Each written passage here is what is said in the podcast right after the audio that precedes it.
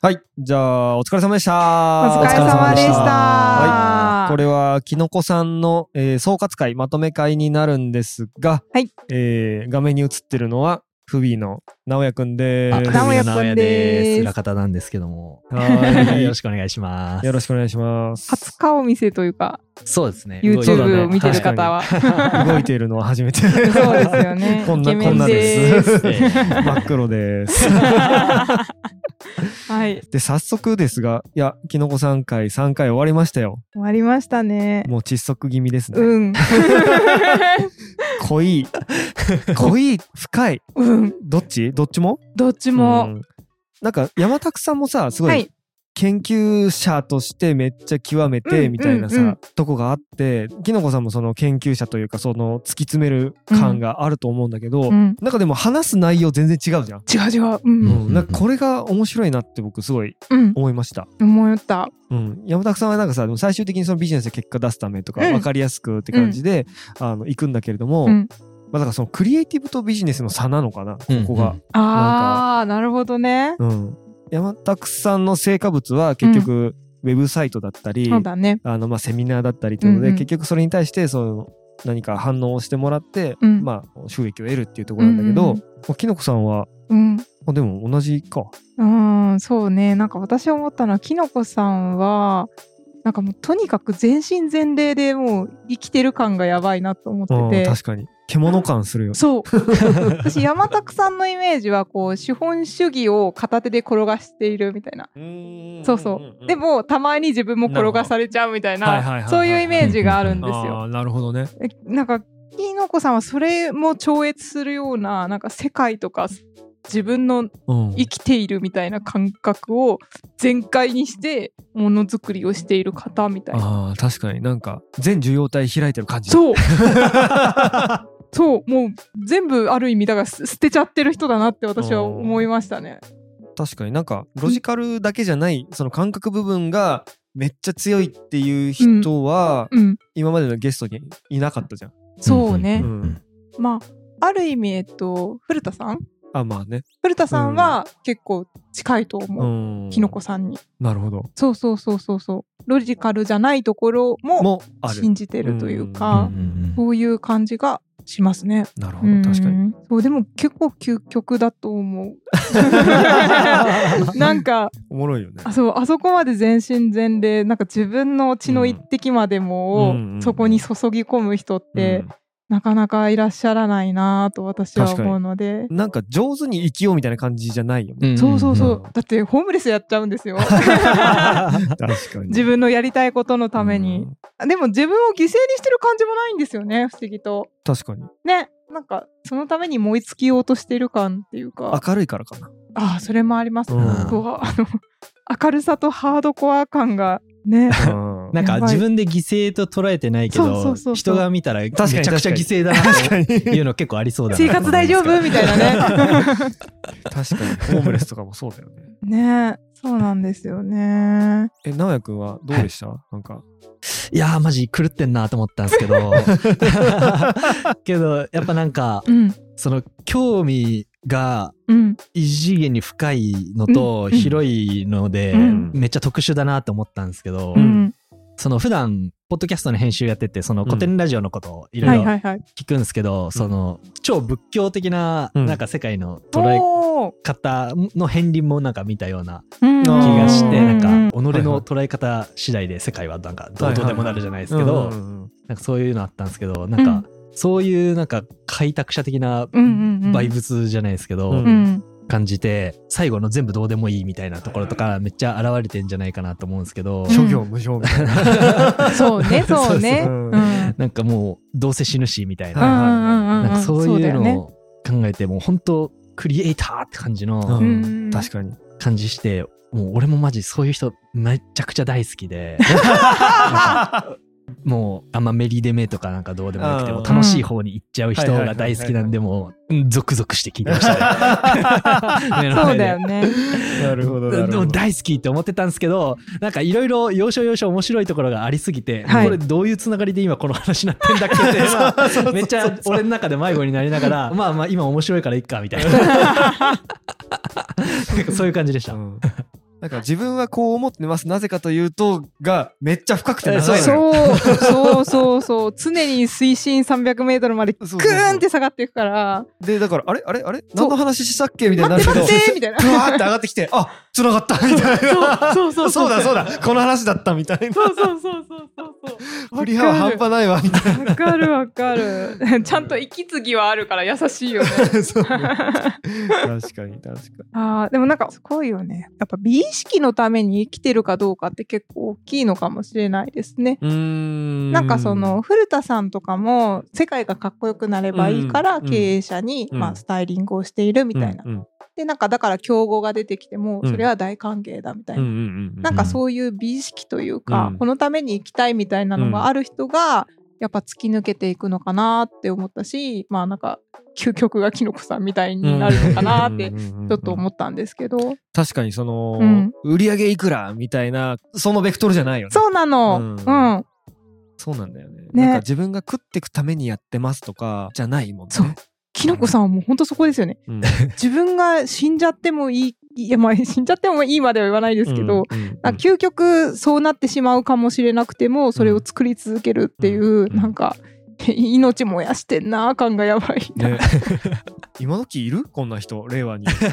令和のジャパンにいないよね。武士かな？みたいな。本当武士かなって私も思ってましたいや鎌倉時途中から。代でも生き残れそうだよね。うん、生き残れると思う。鎌倉時代きのこさんみたいな人たたくさんいますよ。ううん。ん、鎌倉のデフォルトが今ちそう間違えたら今出てきちゃった。出てきちゃった出てきちゃったみたいな。出てきちゃったよみたいな。ね。え。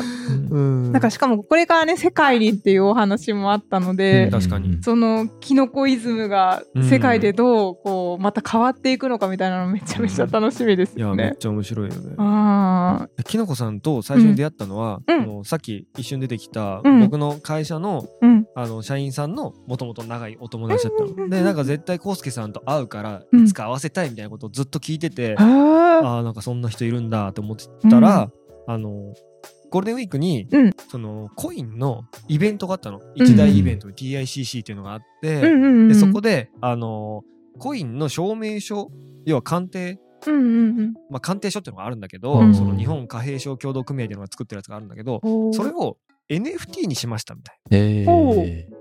えでもさ現物あるじゃんみたいうん。な、NFT ってデジタルのものをなんかその所有権みたいな、そういううん。文脈だよねみたいな、うん。確かに。なんか物があります、ん鑑定書があります。この鑑定書のデータを NFT にしますってなった時に、うん。えじゃあこの鑑定書のデータとこの実物はどうやって紐づくのみたいな、うなんかもう謎だらけだったの。うん。うんだから、あの、それの説明がその TICC っていう場であったから、そこで行っていろいろ聞いたんだけど、なんか結局なんか、うんうんようわからんっうんうんうん。ていう結論だったの。よね。で、できのこさんはそういうのがあるんだけどっていうのを聞いてて、それなにめっちゃ面白いじゃんって言って、わざわざコインとか何も関係ないのに、うん。あの、日本橋のホテルに来て、その、その NFT とか言ってる人たちに、うん。これ何なんすかこれ何なんすかみたいな、めっちゃ聞いてたの。すごいな。で、これは、うん。あの、らその捉え方がすごい面白くて、これはポストモダンギャグなんだと思うみたいな。どういうことみたいな、どういうことじゃん。それを、なんかこれはもうこういう、こはいはいのはいはい。TICC っていうものすごい舞台上で、あの、こういう、うんあの、まあ、やや的外れなことをやるっていうギャグだと捉えてきたら、うん。めちゃめちゃ今日は楽しめたみたいな話をしてて、何その世界の捉え方みたいな。面白い。そうそうそう。うん。それをさ、で、あの、ホ面白いテルのラウンジでさ、ご飯食べながら、で、うん。そこにきのこさん来てくれて、うんうん。あ、どうも、はじめまして、とか言って、いや、めっちゃ面白かったね、とか言って、え、どういうこと？どういうこと？え、ギャグ？どういうこと？めっちゃ聞いて、で、そっからそれで、今回っていう流れなの。なるほどね。まあまあ、そんな感じで、だから、ちょっと今までの人とだいぶ毛色が違うというか、だいぶクリエイター寄りで、なんだけど、絶対話したら面白いと思って今日連れてきたっていう感じ。いや、分かったっすね。そうですね。やばいやばい。いやー面白いよね。ちょっと番組の方向性を 一石を投じるゲストだと今日思ってる。そうだね。ギュイーンってなんか方向性がなんか、ギュイーンってなったよね、今。なんかさ、結構ビジネスみたいなのでガーンってきたから。ガーンってきたね。そうそうそう。まあでもこれもありかなと思って。うんうんめっちゃこういうその幅広く人を呼んでった方がうん。最終的には面白くなるかな番組もと思ってるので。うんうんうんうん。うんそうだね。なんか生き様とか哲学とかやっぱ面白いし、そうなんだよ。なんか、なんだろう、その、一般人でも、なんだろうな、勇気づけられたりとか、うんあと、ね、なんとなくこう、役に立ったりすることってあると思ってて、その方がね、面白いような気があしそうそうそうそうますよね。絶対そう。うん。逆にさビジネスやってる人がクリエイターから学ぶことも多いし。逆もそうじゃんクリエイターやってる人がもうなんかねそれこそ自分よがりになっちゃうけどビジネスでさなんか山拓さんとかの話を聞いたら、あうん。そういうこと考えてんのかこの人たちはみたいな感じでお互いなんかこう架け橋になるような。ことが発生してくれたら俺はすごい嬉しいなと最近思ってる。いいですね、うんうんそう私それすごい思いますうんなんかむしろその経営者の人ビジネスバリバリやってる人の方が案外そのちゃんと語られてない感じもしますよね、うんうんうんなんかそのクリエイターの人たちはもうなんか表現せずにいられない人たちなので、まあ確かに確かに。なんか、まあ理解はされてないんですけど、なんかやってんなっていうのは思われてるじゃないですか。うんでも経営者の人ってなんか一括りに金儲けしたいんでしょみたいな感じで思われがちで、まあ確かにね。そうそう。でうんも案外話を聞いてみると、あ、そういう考えがあるんですね、みたいなことを聞くと、ちょっとなんか、また一人一人際立ってくるような気が。ちょっとしましたね。まあ経営者もでもうん突き詰めるとクリエイターと一緒一緒一緒一緒一緒だと思う、うん私も。何かをやりたくて起業そうそうしてそうそうそう。ってことを考えるとまあやってることは違えどなんかこう何かを表現したい主張したいっていうことは何かやりたいっていうのは一緒だよね。一緒一緒。うそうほんとそう最近思う。そうなんだよね。そうなんだよ。なんか手段とか違う。そう。そういうなんかそのビジネスとかマーケットとかっていうようなそういう手段を使うのか、うん。音楽っていう手段を使うのかっていうのは全然違うけれどもなんか突き詰めていくと本質一緒な気がするなと最一緒一緒。もうグラデーションだし、全部ごちゃ混ぜですよね。確かに確かに。基本。うん。ただなんかどっち寄りとか偏りのある人がちょっといるっていうだけで、うん。うん。全部うん。ある意味一緒だと思う。うん。確かにそうなんだよね。それを統合するとキノコさんのような人になるんじゃないですかう。ん確かに両方あって全部あって。両方いけるみたいなね、そうそうそうそう。アカデミックなことからサブカルのことまで全部あるみたいな。うんいうんや、うん恐ろしい。なんでそんないろんなことに興味持てるんだろうね。なんか自分の興味の範囲ってそこまで広くなれないなと思って。いや、そうですよね。ね確かに。俺興味持つけど2合目ぐらいで終わるわ。ああ、わかる気がする。うん、私もそうだわ。面白いって思うけど。面白い何何？っつって、うん。まあ本1冊2はい冊、はいうんじゃない？よくて。うん。うんわかる。それ以上じゃあ、なぜなぜを続けるかっていうと別の方向向いちゃったりとかしちゃうかも。でもなんか唯一私、仕事はなぜなぜってずっと言えますね。時間が許す限り。まあそう。そう。でも、どうせ納期があったりとか、まあそうだね。いつか答えを出さなきゃいけないじゃん、お金もらうために。だからまあ、そのためにやってるけど、多分永遠に私なぜなぜできるお仕事は。え、なんで仕事と他は何が違うんだろう？わかんない。なんでだろうね。いや、俺が聞いたことそれ。めっちゃ詰まっちゃった。もっとよくできるんじゃないかって思うってことかな。あーそうそうそうそう。うんもっとよくできるよなって。で、他人がいる方がそのやりがいが多分単純にあるんだと思う。ああ、なるほど。え、直哉くんなんかある、はいそういうの。どういうの俺これ突き詰めるわ、みたいなやつ。俺こういうの突き詰めるわ。うんなんか、スタンスとしてやってることが本当に自分がやりたくてやってるかみたいなのを、うんなんか判判断したくなるじゃないですけど、うーん。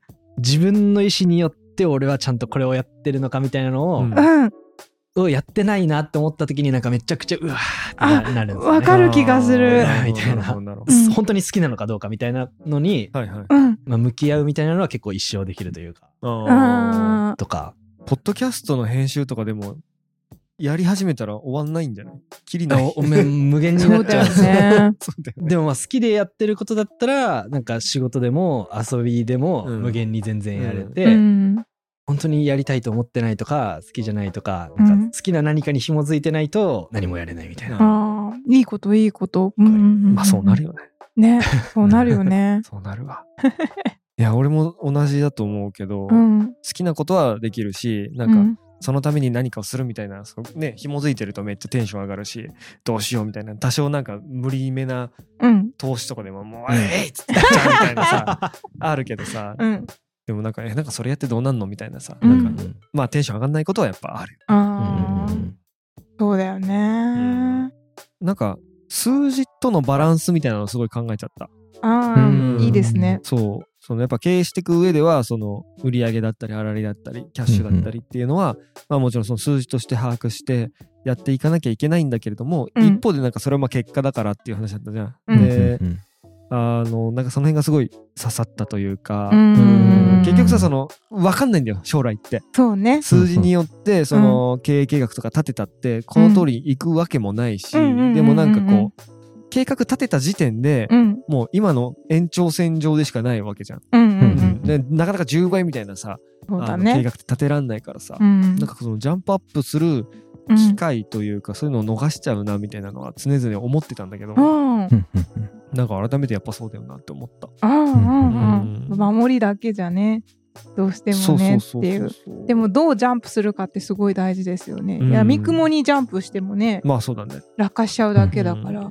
1年間のさ経営計画とかうん。たっててもさ1年後どうなるか分かんなくない、わかんないわかんない。うんそれこそねコロナじゃない何かがまた出てくるかもしれないし。そうなんかそのいや例えばさそのめちゃくちゃでかいその会社であのある程度もうやるこやるべきことは決まっていて過去の経験上じゃあこれぐらいやったらこんぐらいいけるだろうみたいな、うんうんんんそういうビジネスだったらうん分かるんだけども、なんか僕らみたいなその超ベンチャーであの日も浅いみたいなところだったらあんまりなんかそういうの関係ないよなとも思うし、うん思う思う。まあでも計画立てろ派と計画いらない派のさこのバトルはもうこれも仁義なき戦いいいねいいね。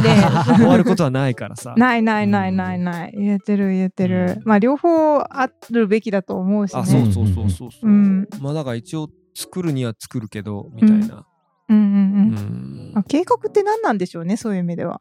うーんまあなんかいやなんでやること分かってるというか、うんうん。うん予測できる未来に対してちゃんとやっていくみたいな意味では計画っていいと思うんだけど、うんうんうん予測できない場合というかうんうん。その予測できないっていうことがなぜそうなのかっていうのが例えば自分の力不足により予測できないのか、うんうんそうんうん。の先行事例がないから予測できないのかとかうんうんなんかまあいろいろあるんだけども、うんまあなんかざっくりそうなのかなと。うんううんんうんうんうん。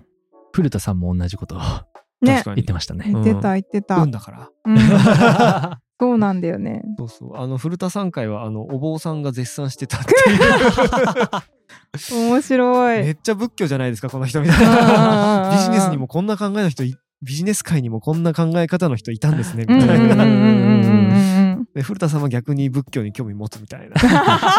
言ってましたね。でもなんか私やってるプロジェクトマネージメントとかも結構似てるなと思っていて、おはいはいあ、の計画ってどれぐらいの流度うんで計画をするかっていうのっうんてすごくセンスが求められるんですよ。うんうん。なんかその1だけ決めてあとの9はあのフリーでみたいなのもあれば10計画してもうガチガチに進めるみたいなのもあって、うんうんなんかその流度の決め方ってすごい私は大事だと思っていて、うん。例えばなんか会社によっては本当にビジョンポーンってあってあの会社のルールが3つあって終わりみたいな会社もあるんですよね。はいはいはい。うんうんうん。で、もなんかもうちょっとその細かく社員の規則があったりとかそういう会社もあるわけじゃないですか。うんうんでその経営の計画も多分そうだと思ってて何をするのかっていうところもうん。なんか、 To Do とか本当一個一個まで決める会社もあればあの本当にざっくり方針だけ決める。でその方針もどこどこまで具体的かみたいなのもあるじゃないですか。うん。なんかその辺がすごいあのやっぱ先の見えない今だから、うん。その辺の塩梅のセンスっていうのがすごいやっぱ大事になってくるんじゃないかなうんは思ってて、あー。そうそう。どっちがいいんだろうね。まあどっちがいいとかないんだ。そう。そうそうそう。しかも多分決めるけど決めた通りにやらない会社の方が良くなってる気がする。うん。なんかその、うん。やっぱ今そのあきのこさんのそうだ。さっきのあの現実にぶつかってうん変わっていくっていうのあったじゃん、うんあれと同じでなんとなく方針は決めるんだけど現実にぶつかったらちょっとずつちょっとずつ軌道修正をしていくみたいな、うんそういう会社がやっぱりいい方向に行ってんじゃないかなは個人的に思うんですよね。